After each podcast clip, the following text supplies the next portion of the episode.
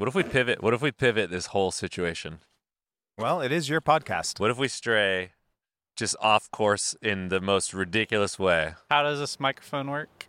It Can just works talk into it exactly like that. Just like this? Yeah, you're in the perfect position. Perfect. You look great, dude. Thanks, man. How how are his levels? Pretty quiet, but that's pretty standard check. This is where you. This is, That's why I was asking about the microphone. this is where you come in. That's I'm working on This it. is where. You, I'm working, actively pursuing. hey, we don't pay you to give up. Make me louder. I don't want to have to use my business voice the whole time. Alpha, double alpha. Jen Jack's always like, I know when you talk in your business voice. You're like, look, we're making a deal here, okay? yeah. business voice. Okay, Phoenix. I'll Watch give you out, Daddy this. means business today. Business voice. Mister Business is what they call me at home. Uh, uh, did you want to pivot? Well, I I was writing a blog yesterday after a little hiatus, and Charles came up, and I thought that even though we were going to talk about wholesale pricing, that that's kind of just an easy lob. But I had some some deeper questions about coffee in general. Oh, I was that- lured here under false pretense. well, you don't have you don't have to engage in this. This is something you that get out. this is something that I think uh, everybody listening might find really interesting. It's party. You ready for this? Okay, great. Here's here's where we're setting the stage. Dulce came and talked to me yesterday about the SCA track. You know, how do you feel about the SCA oh, track? yeah, dude. Like, I told her to go talk to you. Right. What is it? What does it look like? Some people are really into it. There's all these courses. There's all this opportunity to learn. And some people are super bullish about it, and some people are just not into it. So what you know? What do you think about it? And I have, of course, a bunch of mixed emotions yeah, about it. you were on the board, and Right. So back in 2004 or whatever, whenever I discovered the SCA, I was really into it because a lot a lot was different back then. There weren't a lot of places to get information and knowledge. Specialty coffee was like this tiny little whisper in the wind compared to what it is now. It just wasn't super prevalent. And you could argue that we're still a really small portion of the overall coffee industry, but the the clipping point that I have in terms of where mainstream kind of comes in is 2017 Nestle acquires Blue Bottle for 425 million dollars, like a 68% share. So that seems to be about that's a good entry point to where it's like okay, high-end specialty is now part of the the mainstream culture. So that comes with a lot of different stuff.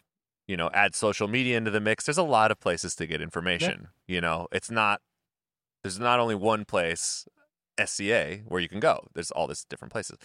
But my main thing was okay, you know, what does her week look like? You know, she works in green coffee, so she's cupping, she's interacting a lot with you. So my main thing was like, are you treating your interactions like Charles in the same way that you would treat a course that you paid $500 to go to? Because there's so much knowledge here in this building. And if we're just going through the motions of, oh, I'm just setting up another one of those, here's another cupping versus you have an expert with you. Let's let's pretend like you paid to be here. How how does that change the way you interact with your work? And my my argument is that's going to get you further faster than any kind of coursework will. Because Yeah, the I mean- so few and far between anyway. For sure, finding the experts that are around you and engaging with them. I mean, that was kind of like my advice to her as Right. well.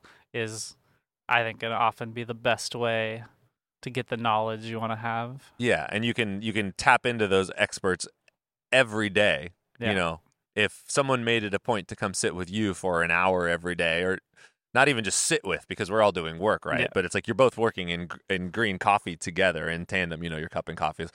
You engage with that on a deep level. So I'm writing I'm writing this. You know, this that's my whole thesis, right? And I'm writing it out, and then I'm getting to this point where I'm trying to explain who you are. because there's there's me and there's Jared and people are pretty familiar with us overall just because of the content that we've been creating for a long time. Podcast number twelve. Right. And then you're you're a little mm-hmm. bit more mysterious. So I was kind of taking this little snapshot of writing your your bio and I was trying to explain where you came from and there's the, you know, there's the Wall Street piece, but then the piece that I got to that was really interesting was how you came into specialty coffee. Yeah. So you were working for TechnoServe in Yeah. Ethiopia Yep. and South Sudan. Yep. Which I'm just really, really interested in. And then also interested in the project that you were working on, where you were working on this project that helped South Sudan export the first coffee that they've ever exported ever. Um, or how does not that ever. How, It does that work Yeah, it was the first coffee that they'd exported as an independent country. as an independent country? when they uh, like broke off from like essentially got their independence from Sudan in 2011. okay, Um, and, it, and it was the first coffee that they had exported since maybe like the 70s. Um, as part of Sudan, there was a lot of coffee that grew in, um, you know, in the southern part of Sudan, and they'd export it up the Nile and into the Middle East. Um, so yeah, there was a good amount back then, but this what this project was essentially kind of trying to restart and revitalize, uh, you know, a resource that they had in in the coffee industry there. so what you were working at TechnoServe? What is TechnoServe? Yeah, TechnoServe is a nonprofit, an, an NGO, non-governmental organization that works with entrepreneurs and uh, you know, generally smallholder farmers and agricultural producers around the world. Um, and many of their projects are used to improve, um, yeah, essentially through connections to markets and agricultural supports to like improve the quality and the quantity of the product that they are producing. So it's not specifically coffee. They work with all kinds of. Yeah, all Agricultural kinds, stuff. which is really interesting. Like when I first started working with them, you can see all the job postings that come on, and it's like cashews in this country, or like uh, you know working in like dairy in this country. So it's like it's it's the whole spectrum of agricultural agricultural products around the world, as well as then they also work with different types of like young entrepreneurs around the world as well. So when you were giving up your Wall Street career, what drew you to working with coffee in? You started in Ethiopia, correct? Yeah, that was where I started, but I was already there. You were already there. Yeah. Um, So you moved to Ethiopia before you worked for TechnoServe. Yeah, Okay. totally. Yeah, because basically it was like, cool. I had this financial background, and I wanted to use it for something that to me was more, uh, yeah, like soul soul filling than what I was doing before. Um, and a friend of mine worked at the Nike Foundation, and she was talking to me one day about how their mission is to lift up girls and women around the world. That I didn't know that was like the mission of the Nike Foundation. And so I was telling her what I was trying to do with my background, and she was like, "Cool, let me let me see like what projects we're working on." Um, she's like, "It sounds like you could be like an asset, um, you know, in the NGO world where there's not a lot of people with like a deep financial background necessarily."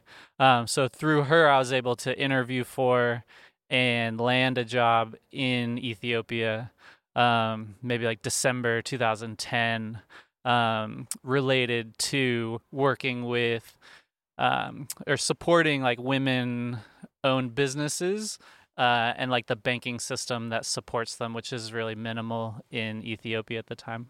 And so that was not coffee related, but was that still through TechnoServe? Or no, no, it was, it was different. It was this uh, NGO called Women's World Banking. It's based in New York. They do great work all over the world.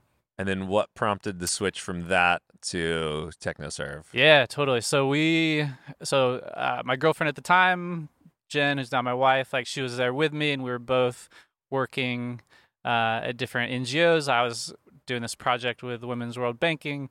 She was working with an orphanage there, and my project lasted I don't know, maybe four or five months uh, was the scope of that project. But we both um, really felt good about the kind of work that we were doing there and wanted to continue. And so I was reaching out to other people I knew um, in either Ethiopia or friends that I had that were outside of the US.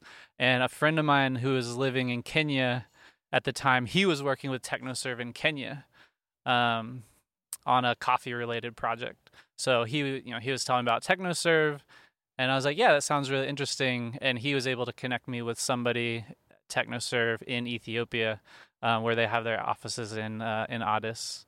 So yeah, connection there. Talk to those people. Kind of, it was just uh, again one of those things where like you're in the right place at the right time because again with TechnoServe, their you know part of their mission is like they don't want to like they won't they don't want a, a lot of like you know white people from you know from like the west over there like running all their projects. It's like their mission is for their projects to be sustainably uh, employed and run by you know by members of the countries where Right. uh, where they're operated. You're there to help. You're not the long term solution. Exactly. Yeah. Yeah. So it just happened that while I was there, um, there was a Russian woman who was super smart, a financial backed Russian woman, and she was transitioning out, and they were just looking for somebody, um, you know, again, as kind of like a stopgap measure for a little bit of time. And so I was able to come in and like fulfill that role, um, you know, for the time that I was there. So what was your interaction with coffee at that time, or is it mostly an office type job?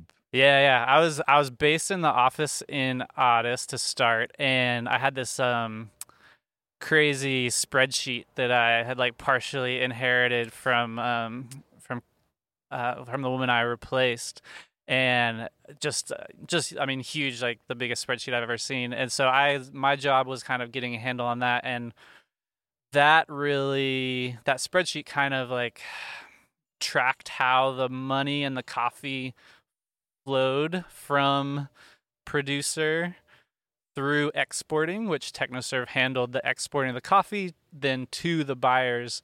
Um, you know, uh, again, this is a, a different part of the part of the coffee conversation, but the majority of the coffee that was bought through that program was by Starbucks and Pete's Sure. because the majority of the coffee that is produced in the world is not 88 or 90 point coffee, but you know 80 to 84 point coffee. Right. So Starbucks and Pete's were the two biggest buyers, and then you have people uh, like Ritual, uh, like Neumann's Group, like uh, you know a lot of like the smaller like Stumptown were like early buyers of the program.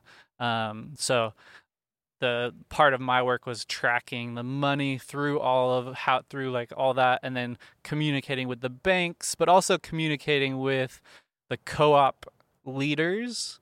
Uh, there are about 75 co-ops that TechnoServe was working with.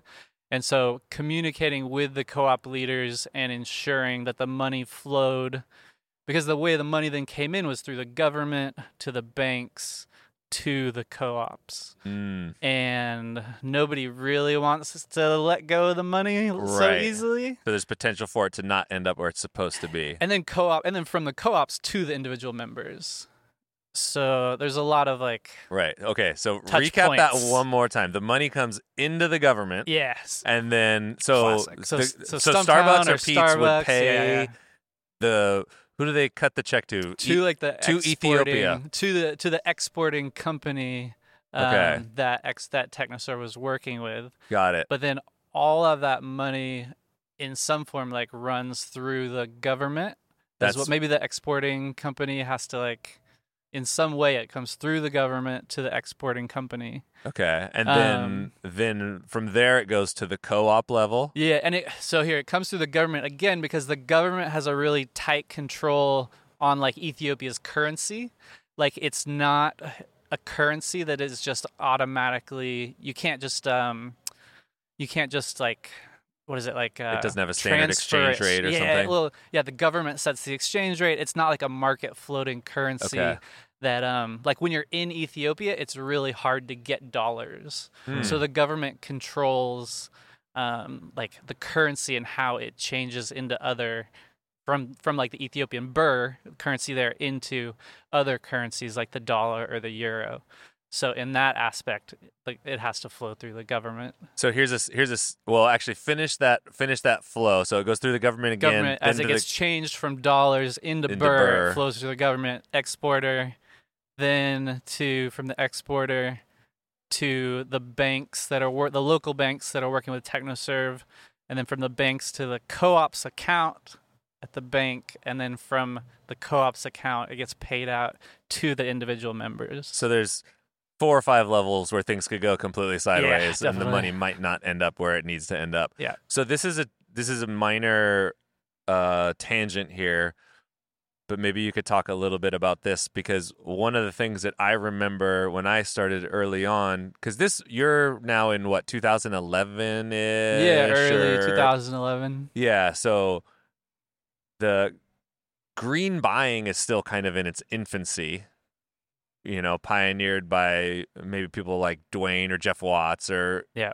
Um, so one of the things that I always heard about Ethiopia is that you basically can't get any direct trade coffee out of Ethiopia because of the way the government controls its exports. Right. So what are what are the nuts and bolts of that? Like how did that work? At that time, TechnoServe got an exception from the government as like a trial program because because I think early 2000s you were able you know and people like Aleco and, and other people I talked to like there was a time early 2000s when you were able to work directly with different co-ops and entities. Maybe it was late 90s early 2000s but then the government came in and shut that down and then for a period of time. And then technoserve was able to kind of get an exception to that government's rule just um, based on kind of like a trial of like hey you know it potentially may be better for the producers to like bring this idea back.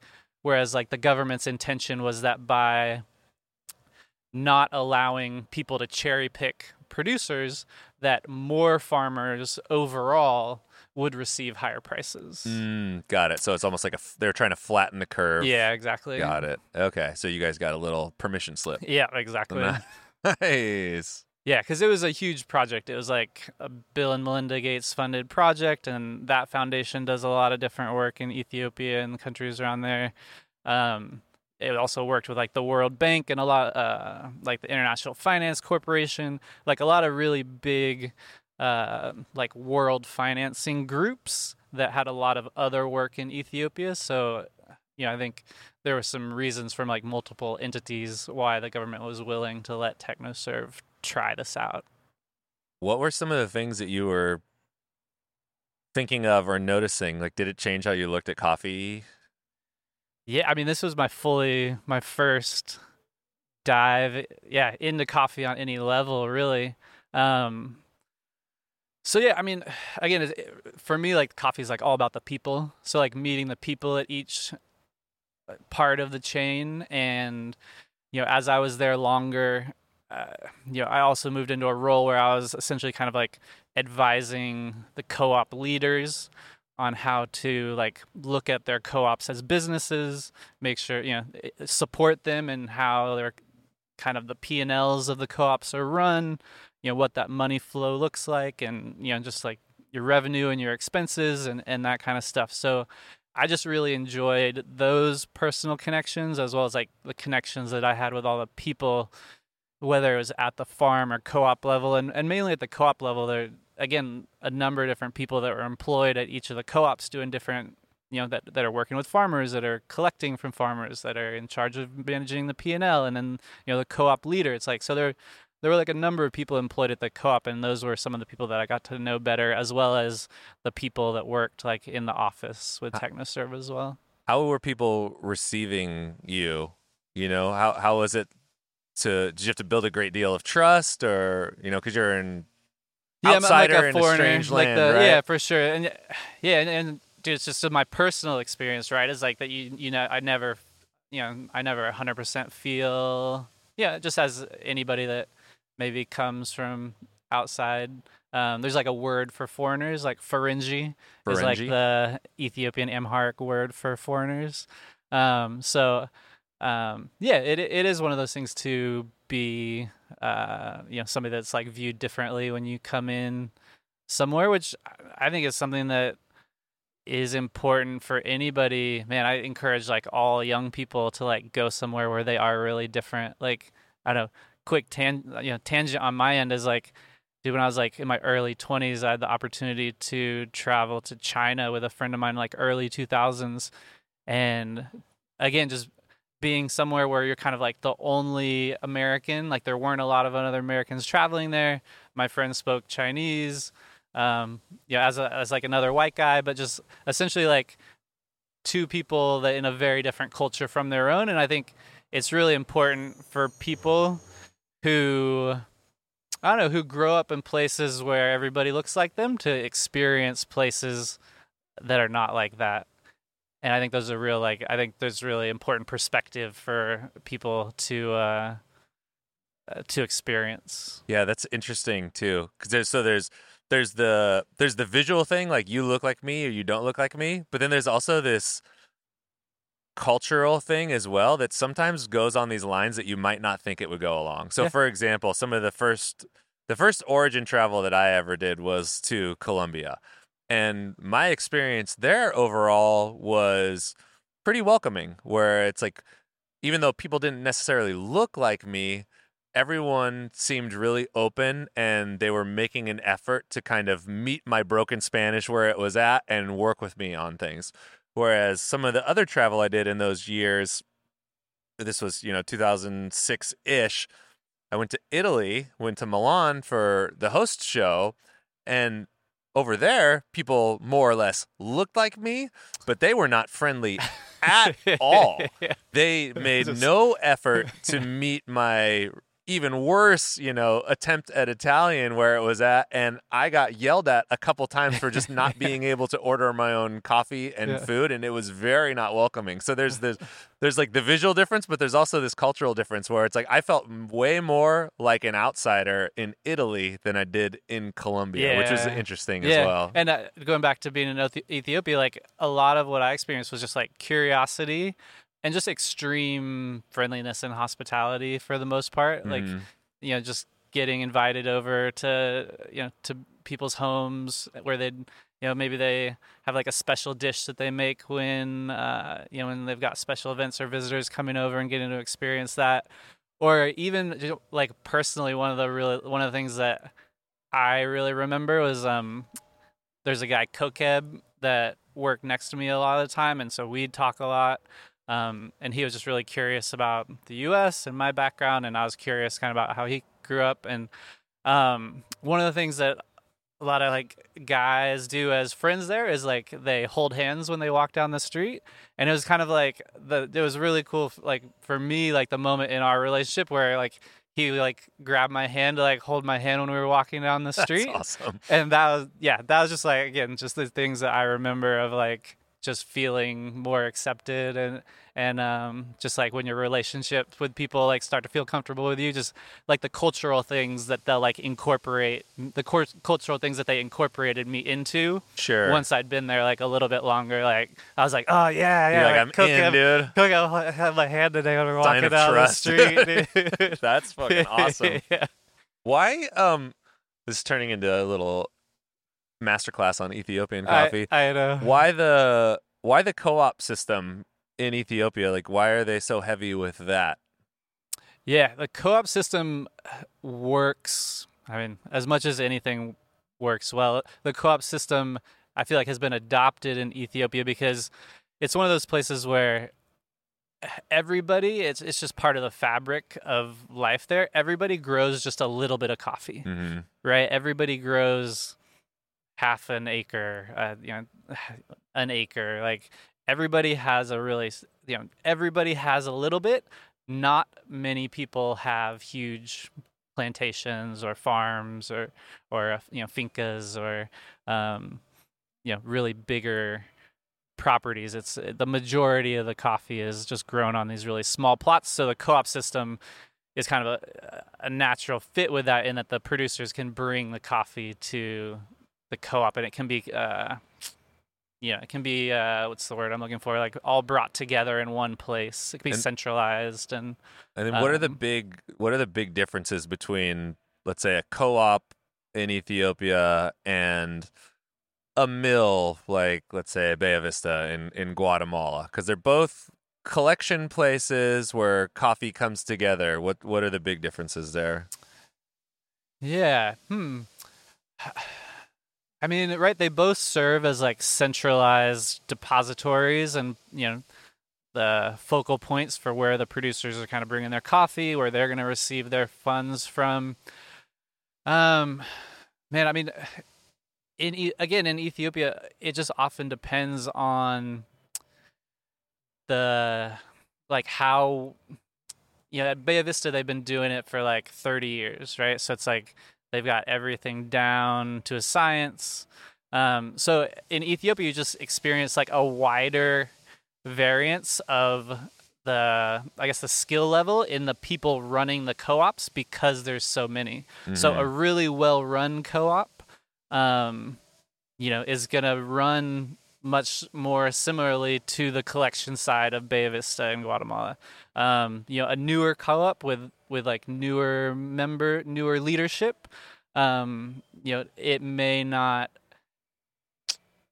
it may not be able to handle the operations in the way that the you know obviously somebody that hasn't been doing it as long through no fault of their own just isn't able to operate in the same you know maybe quality standards or with the same experience level as somebody that's been doing it for like 20 or 30 years so i think you just see more of a variance there and i mean we had that at technoserve it's like a lot of the co-ops did really well but we had co-ops that failed um you know there were a few we worked with 75 like there were a few where there was you know mismanagement or um you know other difficulties and challenges that happened that that led to that so i think with a co-op again just again it's going to be often much smaller than something the size of Bay Vista. Bay Vista there's hundreds of people that work there. Mm. Usually with these co-ops there's like you know 5 to 10 people employed there and you know they're they're producers as well. It's not their main job. I think again that's another as we're talking about it, another big difference is that everybody who's working at you know at the collection point of the mill at Bay Vista it's like that's their job for the most part. But for the, a lot of the people who are running, you know, the co-ops that we worked with in Ethiopia, it's like their main job was that they were a, a farmer, a producer, and then this was additional. Wow, that's interesting. It, Ethiopian coffee is so interesting because it's um since I got into coffee, it was r- really it's always really appreciated, but it's always kind of mysterious. Yeah. Where I remember some of the first cuppings that I did and even like a lot of people's first introduction to cupping. It's like you're going around this whole table and then you get to Africa. right? You get to these coffees that are just they just seem to jump off a little bit more.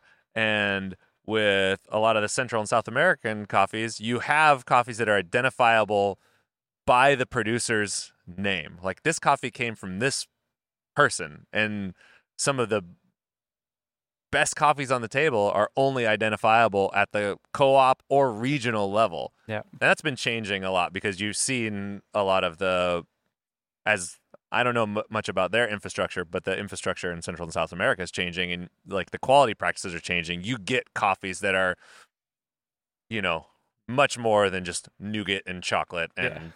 what we would classically think of as those those kinds of profiles. Definitely. Um, but it's just really interesting to see some of those coffees where it's like it's it's Nano Genji, or you know, this is from Yirgacheffe. yeah, yeah, yeah, yeah. That and there's- was that was the hardest thing for me when we were switching over the bags because the the label design was really centered around the producer's name because Yeah. that was something in house we would always talk about. We'd be like, refer to the coffee by its producer's name, and then you got to African coffees and they're like one word like Rico, and I'm like. I got to make that look good on this label that was designed for two names or like two word names, and it, it was just something that always threw me off because I'm like, wait, no, who whose coffee is it? Because I'm just used to that Central and South America. Oh, oh, this is Benjamin, or oh, this is Damian Chavez's coffee, and uh, it just threw me off. And I never never really thought about it until I was redesigning the labels. Yeah, it's just parts of the world where the co-op system is much more a part of like the structural foundation of like the coffee industry, right? Yeah, So you were how long were you in Ethiopia? Is a year or two? Yeah, I was there about a year, all in. And then what prompted the switch to South Sudan? How did that work? Yeah, so um right, so just some quick background. South Sudan, they so South Sudan have been fighting a civil war with Sudan for a number of years. Um they finally won their independence in I think July 2011.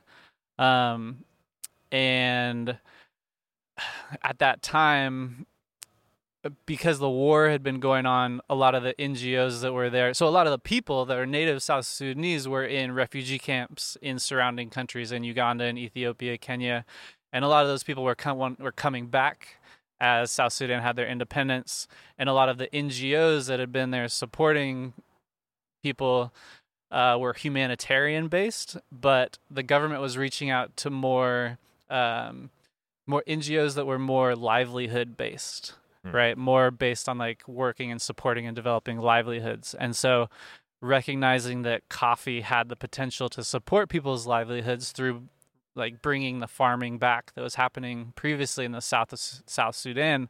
Um, I think that was where the connection with TechnoServe came in that TechnoServe had helped develop um, this infrastructure uh, in in kind of um, remote areas in Ethiopia, right in Western Ethiopia, where there wasn't really previously strong specialty coffee infrastructure.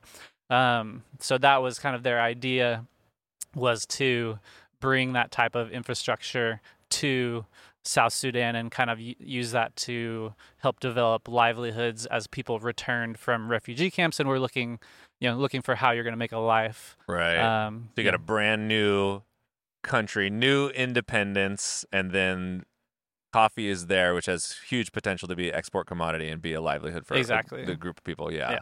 And it's completely disorganized yeah, to start with because there's just nothing. Yeah, I mean, I can imagine. Well, I can't imagine actually. I can't imagine at all. You know, being in a refugee camp, like all of a sudden you've gained your Yeah. independence, and it's like, okay, yeah. now what? Yeah, and a lot of people went back to kind of where they were from originally to like survey what the damage was, what was still there, um, and try to right come up with a plan for what what livelihood could look like there. Right. Um, and so how I got involved was TechnoServe was looking for someone to travel to South Sudan and essentially do like a countrywide survey to see if it would be logistically possible to start a program, right? What ta- talking to the government or you know liaisoning with the government, looking at infrastructure, um, what did the coffee nobody is super super funny like the conversations i had in ethiopia with people like i was like cool so where is the coffee and they like showed me a map of south sudan and they're like we think there's some here and we think there's some there Yes. Dude. but because you know the country had been at war for so long it's like nobody had there wasn't any up and running uh you know Inventory main- tracking. yeah, any, Right. there was just any up and running coffee industry Ah. and um, any idea of what the infrastructure looked like, what the roads looked like, what transport looked like. Um, and so they were like, we think there's some here, we think there's some there, we think there's some here. So that was part of um, you know what my job was was to was whoever was going to take that job was to go into the country and survey those areas see was there coffee there what kind of coffee you know what did logistics look like would it be possible to set up a program? And so i was comfortable doing the logistical part because i travel very easily um, in like difficult places and um, then they were going to team me with essentially like a coffee expert um, from kenya um, and that we were going to kind of be like a two-man team that went in to see do like an exploratory mission to see um, if it was possible to set up a program wow. yeah What did you find? yeah, so so dude, so I I was like, you know, dude, as like a what as like I don't know a thirty year old, I was like I love stuff like this, you know, right? It's like I'd kind of like I love. I don't know. You guys, like, you guys know it's like I love maybe putting myself in more difficult situations than is maybe the best idea. So, right? It's like I mean, you can't. What like, did you find besides malaria? yeah, totally. yeah, yeah. And it's like, I mean, the first thing I found was that like I couldn't take my girlfriend with me unless I was I found her a job because no one could enter South Sudan without a work visa. So that was actually the first thing was like, cool, I was able to go, but I had to find but Jen and I essentially had to find her a job in South Sudan for her to be able to come with me. So that was like the first amount of work was like in Ethiopia, finding, uh, you know, looking through NGOs there that were looking for help, finding a job, applications, applying, all that stuff kind of had to go in to be able that she could come with me as well. Um, and then, yeah, dude, landing in a place that was previously, so I landed in South Sudan seven days after independence was declared Wow.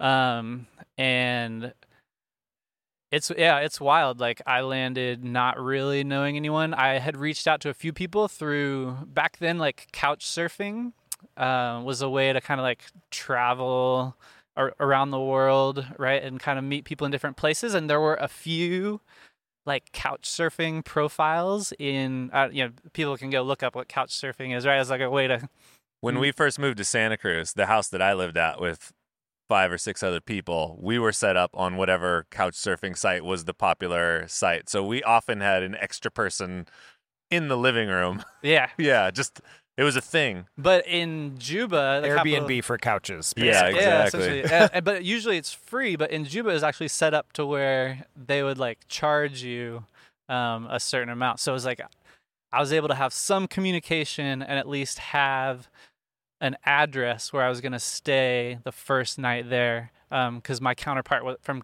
from Kenya wasn't going to arrive for like a, a couple weeks. Um, so I landed um, landed in Juba.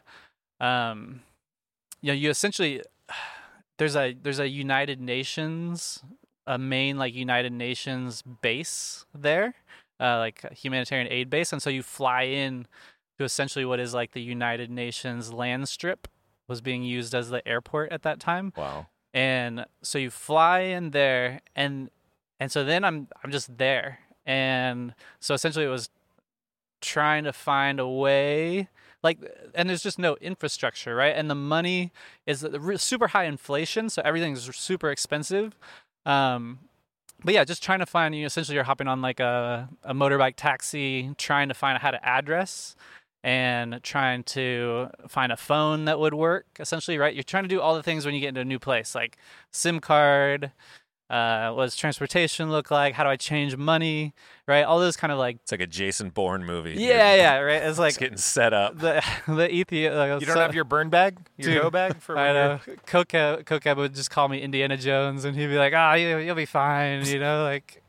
um, but yeah, it's like those basic things when you get in a new place. It's a totally different place. It's like money, phone. I had an address, so this this uh like this guy that was like you know this 15 year old kid that was my motor taxi guy was like driving taking me around helping me find the address Hell yeah. um, trying to do all those things, changing money, stuff like that. Um, and then yeah, it's it takes a bit of time to get set up, right? I mean, um, Juba is just it's just a wild, wild place, all kind of mainly all dirt roads, like uh, lots of mar- central markets, things like that. Um, also, I it's it's too bad I don't have a lot of pictures from that time either because it's actually illegal to take photographs Wow. during uh, the time that I was there. Amazing. Um. So and yeah, and again, you see like the military everywhere, right? You know, trucks, guns, machine guns, military. Um. So the uh, so once I was there, like kind of first couple of days was just trying to make contact with other NGOs that were already there who like knew kind of like the lay of the land, and so I was able to essentially the first week there like meet with a bunch of with a number of other NGOs who were very kind in sharing their time like things like the Red Cross and like hum- uh, you know, other humanitarian NGOs that are there and kind of talk through. They got me set up with like there's like a weekly security briefing um, because you you know it is a place that was just like 7 days from a civil war and there is still different militias and and other groups that weren't part of the government. Um, there were you know there were still shootings and things like that that happened. So right. it's There's like, no like clean end to a war Yeah, where it's it's, like, not cool, like- we're all good. yeah, it's Yeah. not like utopia. It's Yeah, just you know, it's like exactly. the government is being brought together, and um, so there's important things like that. Cool, you're you're in on the security briefings. The in, the NGOs would kind of let me know what part of the countries they thought were safe or not so safe to travel to, um, places to stay that were safer. Um, yeah, just again getting like cool. I got the phone and the money idea how to get around. Then it's like cool. What parts of the country can I be in? You know, relatively safely and talking to other people, getting like the lay of the land. And then my first real part of the work, once you get like set up there, is going to talk with the government and then just starting to search for where the different parts of the coffee, like where the most coffee is. So is setting up meetings with like local agricultural ministers. I mean, even like, the local state government level.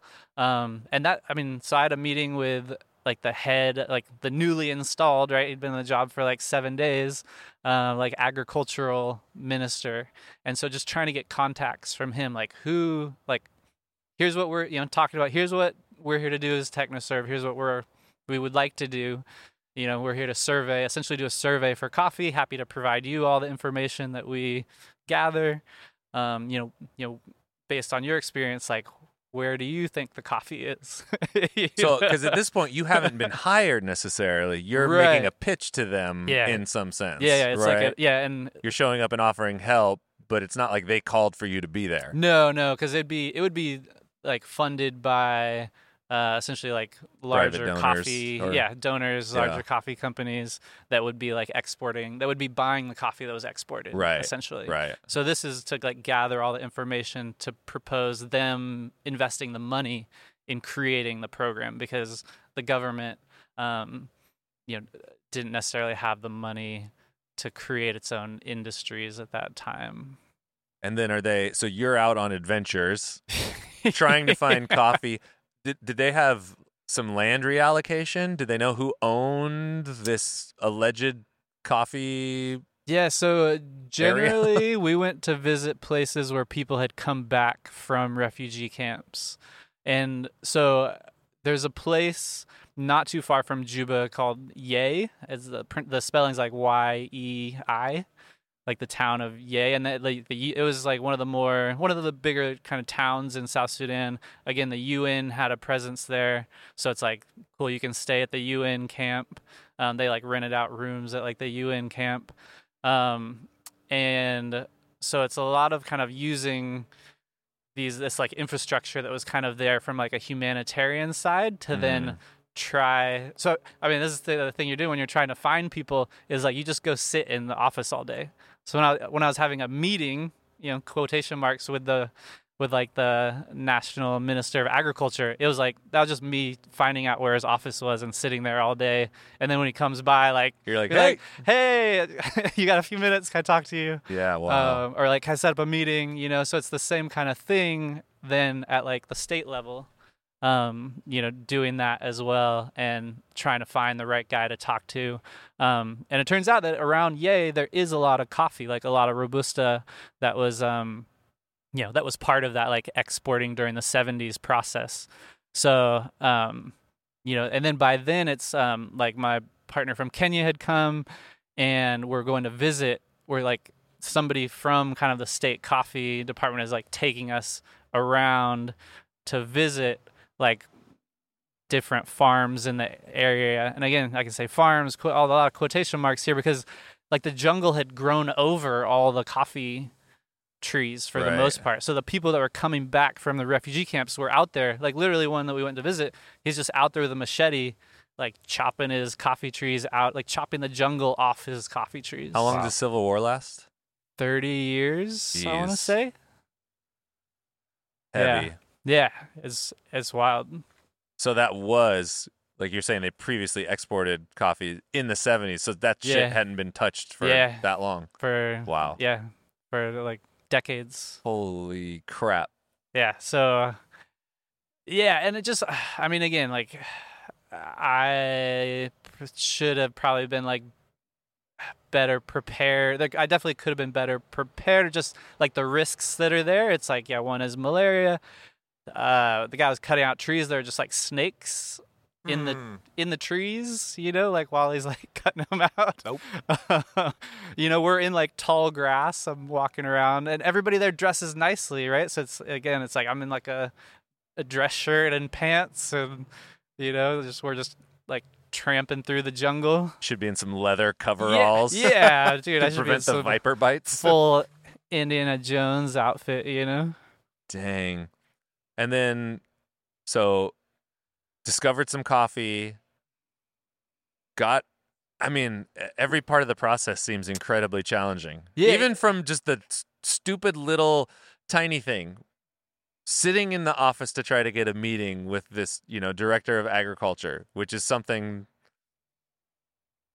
you start and stop that thing? No, it's oh, good. Gotcha. Sorry. Like sitting in the office and, and getting that meeting, it seems such a far cry from what we do now. It's like, oh, just book online. just schedule your meeting ahead of time. Yeah, we'll see you next week. That your number is is A3. Come on by. Old And- school. Yeah, old school. Like, Yeah. Just the most basic stuff is already Yeah, hard. it's a lot of tracking down people, trying to find times when they're going to be in the office, like if they're going to be in the office. Maybe you're showing up multiple days trying to catch people, and then just trying to get some kind of averages, like how many trees are in this area, like what do we think the potential coffee, per, what do you think the yield per tree looks like, like visiting the farms and trying to, um, right, trying to see like what the area. You know, driving around and seeing what how big is the area where we think coffee's growing around Yei and like what do we think the yield of the trees are so how can we compute what we think a potential harvest could look like So you're at, at TechnoServe, once you're doing, you're in the midst of this discovery,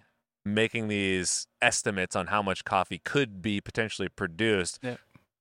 You guys are setting up the mills. Like you're setting up the washing stations, or are mm-hmm. those already mm-hmm. there? no they're not there and we're not setting them up we're purely doing like the exploratory mission of like trying to prove or not but i mean ideally trying to prove that there's enough coffee For it to be viable. for it to be business. viable Okay. and that because i mean the roads Hey, there's this industry that you guys didn't know about. You can and dude, and just this i mean you just see the you know the, the things that we would think would be the saddest things of just even agricultural products that we're growing there like corn just whole fields of corn just like rot you know just rotting on the vine because there's literally no way to take it to market and like there aren't really like established marketplaces. Like a lot of the products in South Sudan were actually imported through one of the main roads coming up through Uganda. Oh, so the coffee, that's like the irony is like the coffee that you would often see in the marketplace in Juba was from Uganda, even though South Sudan has thousands and thousands of coffee, you know, plants, millions of coffee plant trees, and um, yeah, so it's it's just it takes time to develop the time and structure to like develop those markets and the logistics. Wow. um because just it would take so long to get places. Um all the roads were just I, I i don't know if i know how to describe just like dirt roads totally washed out. You're going like two miles an hour the whole time right so something 10 miles away is taking you five hours to get there Dang. So, where did it land for you? I mean, I know you obviously ended up getting multiple cases of man- malaria. One was bad enough where you had to come come home. Yeah, but but before that, I really I really enjoyed the work that I was doing. We ended up viewing uh, three like the three main areas in South Sudan where there was coffee, and we actually did find while the vast majority of it was robusta, that we did find small areas of arabica there. Um, and we did find that like there were certain areas where it could potentially be viable with logistics to like set up um, to for farmers to set up co-ops and to to create a mill um, specifically around the town of Yei, um, and then yeah, doing that in it, was, it was like that doing that in a number of different areas. So all those things in Juba, meeting with like governments, it's like doing all that stuff in each of the states and counties and cities where there was or towns where there was coffee, right? So we're doing it in Yei. Then there's another area called the Imatong Mountains um, that had a lot of coffee. A little higher elevation, so people were interested in that um, because of the elevation. Um, but also, I mean, we're like trekking, trek. I mean, but the guy's like, yeah, I think there's coffee. It's like a eight hour hike up this mountain. And so it's like, all right, let's go. Um, yeah, so it's like there used to be a road here, and then like over 30 years, you, the road has just grown into the jungle, and so we follow what like used to be a road across like a broken down bridge over a river, and that we're like scrambling across um, to where this old town where there yeah where there was coffee just growing in the middle of the jungle around this town that used to be there that wasn't even there anymore. So it's like um, yeah, there was some like arabica there, and um, there was there was more robusta like closer in to uh, um, like the town, the main town that we were at in the Imatong Mountains. But it's like that was the other area that had like potential, and then the one that's maybe more famous and I think there was a team from like you know you hear about the team from like Texas A&M and um, UC Davis that went to South Sudan one time, and they focused on like the uh, like the Boma Plateau was like kind of the third area, and that's this plateau in the east of South Sudan that essentially connects into Ethiopia. Does So- Texas A&M have a coffee research center? Yeah, yeah, I know UC do. Davis does. I Yeah. didn't know Texas A&M yeah, had one. yeah. Um, and um, yeah, so there were some guys from there, and it was actually, um, man, I was talking to. Your, give me give me his name. Um, he used to be part of Intelligentsia. He lives in Colombia now. Works with Azahar. Um, Oh, OG Greenbuyer for Intelligentsia. Geoff Watts. Yeah, Geoff Yeah. Watts. Like when I was in Colombia last year, I was talking to Geoff because he had been part of that trip in South Sudan. Oh And no so, way. Yeah, so he had been part of the trip to Boma, uh, like the Boma Plateau, um, with uh, you know, with this uh, with group of like uh, kind of coffee scientists that were going to see. Um, like I think it was more focused on like genetics and things like that, uh, varieties that were there. But it was cool when I was in Colombia last year, uh, talking with Geoff about kind of us both having been there. Um, but I never made it to Boma, and that was crazy. Is like you, we essentially had would have to get in like this like two or three seater little airplane, like essentially borrow. I think it was like. ah, Man, borrow another NGO's tiny little airplane, and they would like fly us out to the Boma Plateau. Um, and I think my partner from Kenya ended up going out there, but I didn't. Uh, You didn't like trust I didn't make it. Like I probably would have been just- uh, heavily medicated on that uh, airplane ride. Um, but again, that's just kind of like there's just you'd be landing on like the tiniest airstrip, probably just in a field or dirt or something like that. Um, but this NGO went out there for you know for the humanitarian side of things, so they were going to give us a lift. Um, so it's really yeah, it's just those are the kinds of things you're trying to do to like make it happen, and when it's truly like an exploratory, um, know, project like that. And I saw that ultimately, so how many mills initially popped up? I, I think from what I read, it was 2013 maybe. Yeah. Nescafe made the first substantial purchase of coffee out of South Sudan. Yeah, yeah, Hmm. it was, and they they essentially just due to how little arabica was found there. I think the idea was to start with more of like a high quality robusta and work on getting the infrastructure set up to export that. Um, and then potentially, you know, over time, maybe you could move toward, um, you know, a higher value, uh, you know, maybe like arabica over time. But um, yeah, yeah, that was essentially, um, you know, we kind of did our full report, kind of made our full report. That report was incorporated into the pitch to Nescafe, and eventually, um, yeah, it was approved by Nescafe, and they made that investment for the like the mill that in, in, ended up around like the town of Yei, where there was like better infrastructure, not too far from Juba. Um, was, that was for sure like the best spot to start the program. Um, and then yeah, and then I think since then it's kind of been off and on. Again, there's it takes like kind of again constant support from government and local stakeholders to continue to make it happen and um so it's just i just wish like do nothing but the best in terms of like just trying to nurture that industry there Do you have any idea how it's currently going? my understanding is that it's just kind of been off and on based on uh you know kind of government uh you know how different groups have kind of been in charge government wise and what the support's been like and just uh, like violence levels and things like that as it just hasn't been a totally peaceful say decade since uh, Still I was there tumultuous. Yeah. Yeah.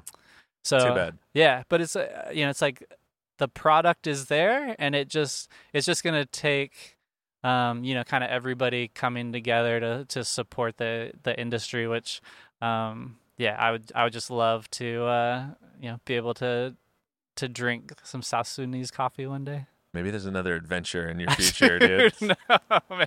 Yeah, I mean the end Best of friends this club in the South end of Sudan. this story, right, is that I almost died. I had malaria. I almost died. I, you know, still have health complications to this day from that oh, experience. so, you know, it's like, uh, you know, Because you had multiple bouts, correct? Well, and then I- there was one that kind of sent you over the edge, or I just is that had, not it? So I only I only got malaria once. Shout out to George Clooney, who apparently uh, has had malaria three times. Oh, So respect. The you goat know? of malaria. Dude, that was also the funny side note, right? Is that like I would have been the guy because because had I not got malaria, my wife and I really enjoyed the work that we were doing there, and we were planning to stay. And that if the project got accepted, that potentially I could be there, um, you know, as one of the team members of the project um, to help get it up and up and running.